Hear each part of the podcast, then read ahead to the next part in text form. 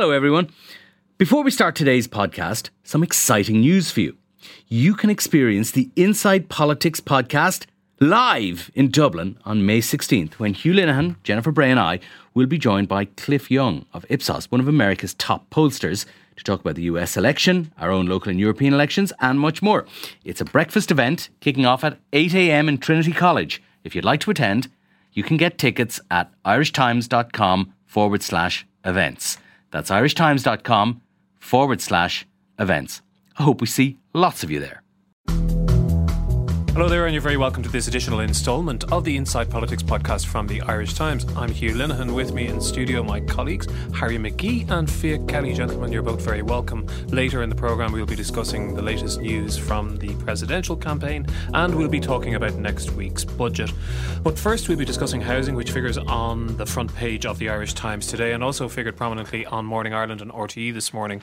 A very moving interview with a young woman who has been in homeless accommodation in a hotel for two years now. She's 18 years old. RTE called her Amanda, and this is what she had to say. You're living with stench of people cooking food in rooms rotten away with mold and everything else. I feel like I've been stolen of most of my life. Time is already flying by. It's already October and Christmas will come and then summer and then next thing I know I blink and it's my leaving cert and if I have to do my leaving cert in here there's no chance of me going to college. There's no chance of me look going forward in my education. What would you say if, if, if Leo Varadkar and Eoghan Murphy were here? Get me my house. I asked politely the last time, get me my house this time. And that was Amanda talking to RTE's Emma O'Kelly on RTE Radio this morning, and you can hear the full uh, interview on the RTE website. I recommend you have a listen to it. Um, Fiach, your story is about housing more at the policy level um, today, but in a, in a way, that interview, I heard Simon Coveney coming on afterwards, and it wasn't exactly an easy wicket to be batting on, you know, in, in immediate response to that. It shows how housing is looming over everything at the moment. Yeah, it really is dominating political discourse above all other issues, I'd say, apart from Brexit, which is the other uh, big, big, big political issue of the day. Health is often cited as, you know, another big issue facing the government, but I think housing has taken on far more importance for this administration. We just saw that the other day when you saw the housing protest outside Leinster House. It's quite a big protest, um, and when you, I think in Leinster House for TDs, when they look outside the gates and they see that number of people there, it it always sends a shiver down their spine. Like, not, I, I, saw a quote from one reporter on it saying, "Not the usual suspects." Was well, what the it was like. It would, yeah, they always look out to see the composition of the crowd, who's in it, what type of people are there, and it was one of those. Like while there was some kind of after afters to the protest where we had people blocking the entrance to government buildings, a lot of people there were good natured, like students, people in middle incomes, that type of person. And I think that is what really gets on TD's radar when they see those people coming to the front of Leinster House on a Wednesday lunchtime, and couple that with the in, oh sorry, couple that with the um, interview on Morning Ireland this morning, which is yet another emotive telling of a story um, of it's people. emotive, but it's also factual. She's it's, 18 years old. She's been sorry, in, in, this hotel room of course for it's two a, years. It's emotive, but that doesn't, as I was, but it doesn't mean that it's not factual. And it's just a, it's it's a way of bringing like we have stuff about various policy issues and planning and procedures and all this type of thing. But when you you're arrested in your tracks by an interview like that on the radio, that really makes people listen. Like we all remember Emma Mhic Mhathúna during the cervical care crisis earlier in the summer. That was one of those interviews. This is another, and we're heading into a period in the winter when this is going to become we're going to have more people on the streets. We're going to have more people uh, kind of presenting for accommodation, and I think the level of pressure the government's under uh, is really starting to tell. You kind of hear internal rumblings within Fine Gael and the government Eoghan, Eoghan Murphy's under pressure, kind of canvassing his colleagues in Fine Gael for support that they would stand up and say that he's doing his best. Like this is in private meetings amongst TDs and senators that he's actively gone around to people, you know, can, can you please stick up for me? Those type of indicators show that this is getting to the government that they realise it's a problem and they realise they have to get on top of it. Harry. I heard that interview two years ago. Uh, Emma Kelly did it, and she did it again for Morning Ireland this morning, and it was heartbreaking two years ago. And it's you know it's just painful to listen to this morning to hear the plaintive pleas of of a young girl. This is a girl who is doing her leaving cert and has been living in uh, uh, hotel and B and B accommodation uh, for most of her teenage years. No space, uh, no sense of independence, uh, claustrophobia, and constriction, and it is a disgrace.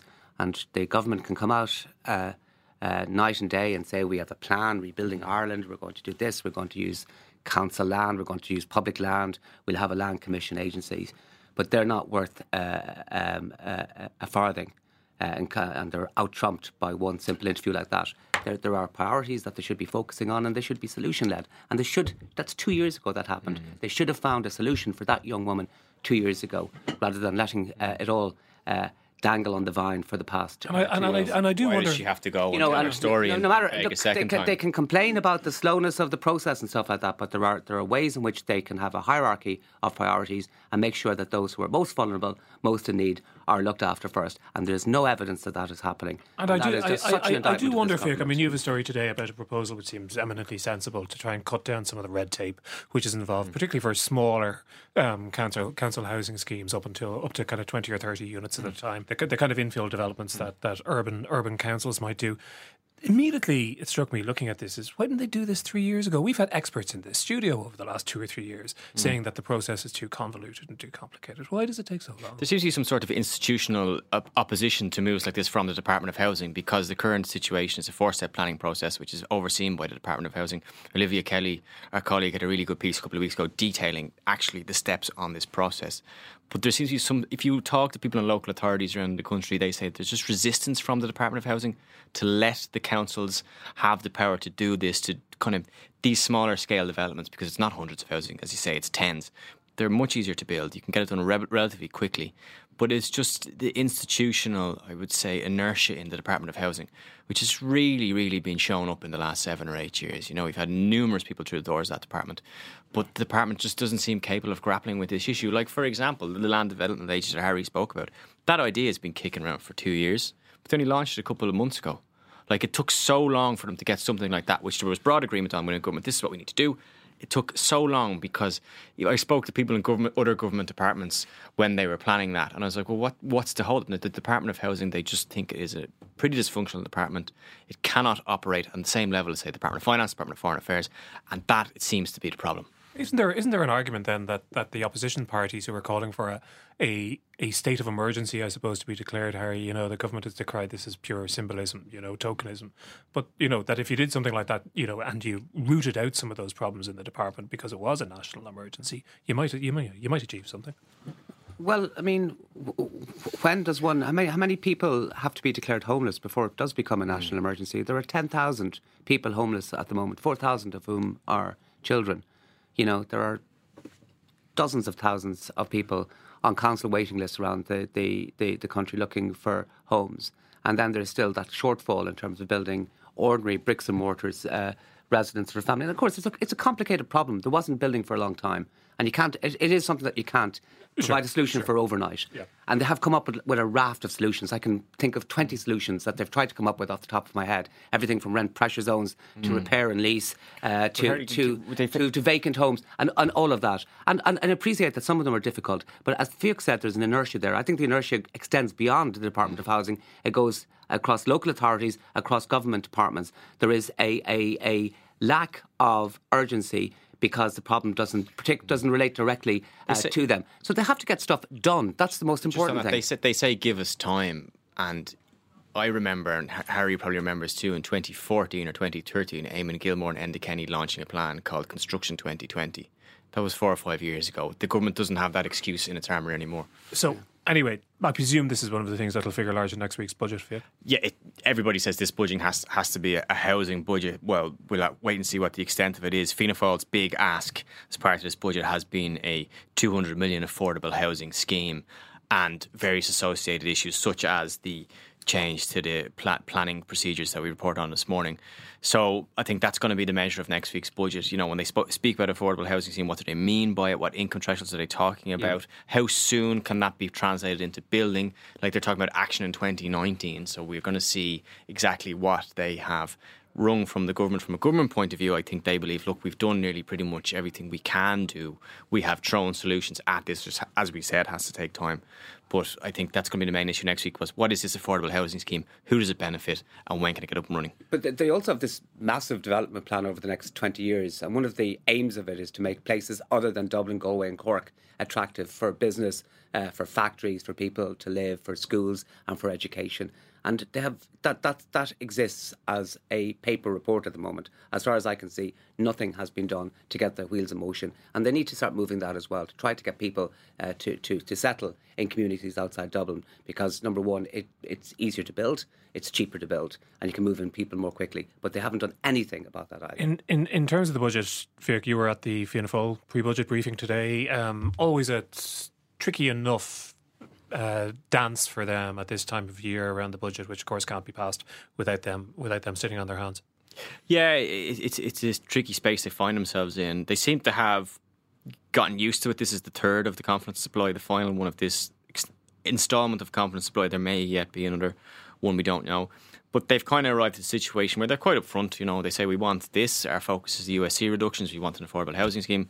We want money for the National Treatment Purchase Fund. And they say, yeah, you know, but we're realistic enough to know you can't get all this stuff without raising taxes somewhere. And they acknowledge that there will probably have to be, uh, in, or sorry, tax rises on the hospitality rate, the nine percent hospitality rate. That seems to be a done deal now. Is seems, it? There was a bit of resistance to that. Yeah, look, it was the Independent Alliance having the fight. They're always going to have have uh, in budget week or lead up to budget week. I think the level, it's what's going on now is determining the level at which it will be set and which sectors it will apply to. So can you go? You don't have two. You can't really have a nine percent, eleven point five percent, and a thirteen point five percent. So do you go the entire way from nine to eleven point five for everything? Do you go from nine to thirteen point five for some sectors?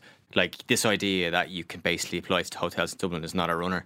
Michael McGrath even accepts that himself. you just can't do that if you're doing to hotels. It's hotels across the board. So I think what they're probably looking at now is can they go? Will they sector it out, or will they go for one rise? Will they bring everything to eleven point five, or will they bring certain things to thirteen point five? Apart from that, are there going to be any surprises in next week's budget, Harry? Are the days of surprises in budget budgets nearly over? Well, yeah, I think they are. I mean, the last like really big surprise was in 2003, uh, December 2003, when Charlie McCreevy announced unilaterally uh, that we would have decentralisation, and that turned out to be a disaster. So a little bit like Theresa May calling an early election, you know, you see uh, something happen and you see a kind of a spectacular belly flop, and then you realise mm, maybe we should think twice about doing that. Paschal Donohoe uh, isn't a gambler, isn't cavalier by nature. He's a person who has uh, has has pledged his eternal love uh, to prudence, to dear prudence. So prudence is his watchword mm. in terms of everything he does in terms of, of a budget. So uh, I would be gobsmacked and flabbergasted if he came up. He might have some surprise. But it would be a Paschal surprise, not a Charlie McCreevy. The odds surprise. are the odds are that this is an election budget, Fiach, isn't it? The odds are that this is the, the, uh, if you were good to go into a bookies and you were given a choice, you could have bet that there, there will be an election before the next budget or after the next budget. We're in other 20, words, in we're 2020. We're 20. What, what we're 2020 people. Hugh. I'm sure you'd get decent enough odds in it, but I wouldn't be quite sure that it's the last budget before the election. Yeah, so. It's a possibility, but if we're going to do an extension of the confidence supply deal, like everybody goes, "Oh, you can't have an election before Brexit happens." It's generally accepted fact, uh, or it's generally accepted position. Um, so, but the people in Fine Gael say, "Well, you have to signpost the next." The end of the next installment of the confidence supply deal. So the obvious signpost is budget to budget. So I wouldn't necessarily say this is the final budget. So Harry, you came into the into the studio breathless so only a few moments ago from the from the Peter Casey uh, presidential. Was it a launch or just a regular press conference? It was his official launch, uh, hot off the press. Uh, you were you were breathless both from having to run all the way from it, but also because you were so excited by it. So well, I I, I, I we were talking about Theresa May's music earlier on th- this week. If there was music accompanying uh, Peter Casey as he walked up to the podium this morning. It might have been John Williams' score for Jaws circa 1977 because he has a prey in his sight, and that prey is Michael D. Higgins. I mean, all of the other candidates have been really deferential towards President Higgins, and he's been a brilliant president. He's been fantastic for the last seven years, but times have changed and we need a new president for a new time, or etc. etc. Variations on that yeah. team. Uh, Casey has dispensed with all of that, and he's a truly kind of unfiltered. Um, uh, president. So he started off this morning with his official launch. He gave a speech and he's talking about the diaspora and about wanting to harness the diaspora, and it was all so far, so kind of bland. But then when the question and answer um, uh, uh, session began, he didn't take too long to rise uh, to the bait. And there was kind of a volley of criticism at the president. The first instance, he said that he was talking to a taxi driver a couple of, couple of weeks ago, and the taxi driver said to him that sure Higgins had done nothing in his seven years and cost us a whole lot of money, and that had resonated with him. And he said when he looked back, he said the only thing that he'd done that was truly memorable uh, was meet uh, the Queen, and he wouldn't give him any great points for that because that was always pre prearranged. So then he was asked, was he were the other candidates too deferential? Uh, to uh, the president and were the media too deferential? And he said, yes, they were. And he said he when he went around the county councils, he uh, uh, he had heard the other candidates saying how wonderful the president was. So he said to Sean Gallagher, well, if he's so wonderful, wh- why are you standing for president? Or if you are more wonderful than he is, when did he stop being wonderful? And uh, then he was asked himself, when did he stop? When, when did you think the president stopped being wonderful? And he said he had stopped being wonderful uh, two or three years ago. And he did have some evidence to back his assertion. He said that in his first year, President Higgins had, uh, had participated in 535 events. And then there had been a 42% uh, drop off, real accounting there. Uh, and afterwards, it was only 320 events per year. So he was basically saying that he So started a drop off after the first year. after the first year. So he was um, saying that there was a flourish at the start, but a tapering off uh, since then. It's nice to get some numbers, Vic, because I, I mean I have heard this criticism of Mi- Michael D. Higgins, but Yeah. I've never actually seen the numbers. I thought the criticism was more that in the last two or three years, the number of public events that had had gone down. Yeah, well, it hasn't dropped uh, in election season. He's been doing quite a lot of right events up- in the right past five months. So they, Yeah. so the the eventometer has kind of uh, scaled, Ster- scaled right up. Sterling rallying at the last, you know. But Yeah, uh, but, but but it's nice to see. I mean, there is a kind of uh, an unfiltered. Uh, he, he he's not a fan of Trump politically, but in terms of his style, there's a bit of unfiltered kind of Mo Jiro Trumpian thing to him that he doesn't. He has no. Uh, difficulty in having uh, a, a go at the characters. He also accused Michael D of skipping off uh, to uh, live uh, uh, debates. And he was particularly scathing of one where she went off to meet a, a minor member of the British royal family, number 10 in the line to the throne to have a cup of tea while he could have been debating the issues uh, with the other five. Like, any, any any break in the tedium is welcome now. I think it's all particular for it. I think like this is such isn't a dull election. Everybody Yeah. says Harry. Everybody's saying how great Michael D is. Well, as Harry says, why are you running against him? Like, it- it's kind of. I think it's great. It's a throwback to kind of more pugilistic politics when people actually had a go at each other, which is what you know a lot of political theatre is supposed to be. And what is the presidential election if not political theatre? Al- Like, also, if anybody was going, if anybody was going to take this tack first, it was going to be uh, Peter Casey, wasn't it? Because he's probably the the outsider of the three. He's a total wild card, but the rest of them are all just speaking in motivational guff, which you'd get at any self help seminar organised for business types between eight and nine in a hotel in Dublin, like in the morning. Like, you know what I mean? With coffee and croissant. That's basically what you're getting at the pres- this presidential election. It's terrible stuff, Harry, isn't it? I mean, you have to talk to all these people. I, I do, and, and the most tedious part of all is listening to them outline the, the, the vision thing, because the vision thing is kind of, you know, it's the kind of thing that you hear around a campfire when you're a scout and you're 17 and, you know, come by, ah, I, I always imagine you get little name tags with the press conference, like you get into one of these business networking events. You know, hi, I'm Harry.